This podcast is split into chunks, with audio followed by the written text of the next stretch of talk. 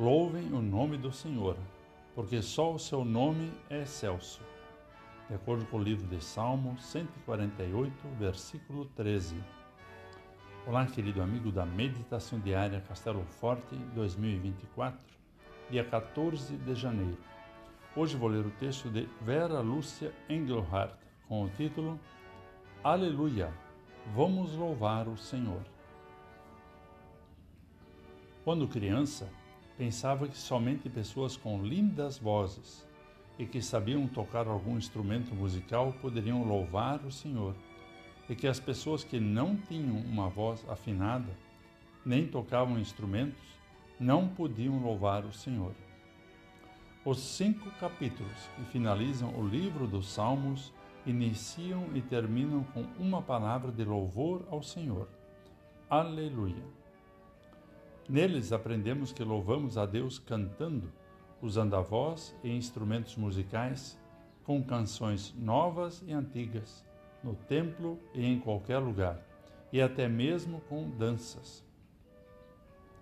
O universo inteiro, o céu e tudo o que nele há, a terra inteira e todos os seres vivos louvam o Senhor. Os humanos, do início ao fim da vida, louvam o Senhor. A criação louva a Deus cumprindo seu propósito no universo. Foi Deus quem criou e fixou uma ordem que não muda, mas que beneficia quem dela usufrui. Os motivos para louvar o Senhor são tantos. Hoje o louvamos porque só o seu nome é excelso, pois sabemos que Deus é o Criador de todas as coisas, o que vemos e o que não vemos. Louvamos o nome do Senhor não somente com a capacidade musical, mas com o testemunho diário, ao amar e cuidar de toda a criação de Deus, os montes e as colinas, as árvores e os ventos, os animais e todas as pessoas, todo o universo. Não é possível louvar o Senhor destruindo sua magnífica criação, mas louvamos o Senhor e Criador protegendo e preservando sua rica e bela criação e todos os benefícios que ela nos concede. Vamos falar com Deus.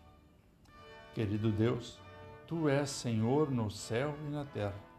Ajuda-nos a te louvar diariamente, reconhecendo o teu poder e o teu amor, amando-nos uns aos outros e cuidando da tua magnífica criação. Em nome de Cristo. Amém. Aqui foi Vigan Decker Júnior com a mensagem de hoje.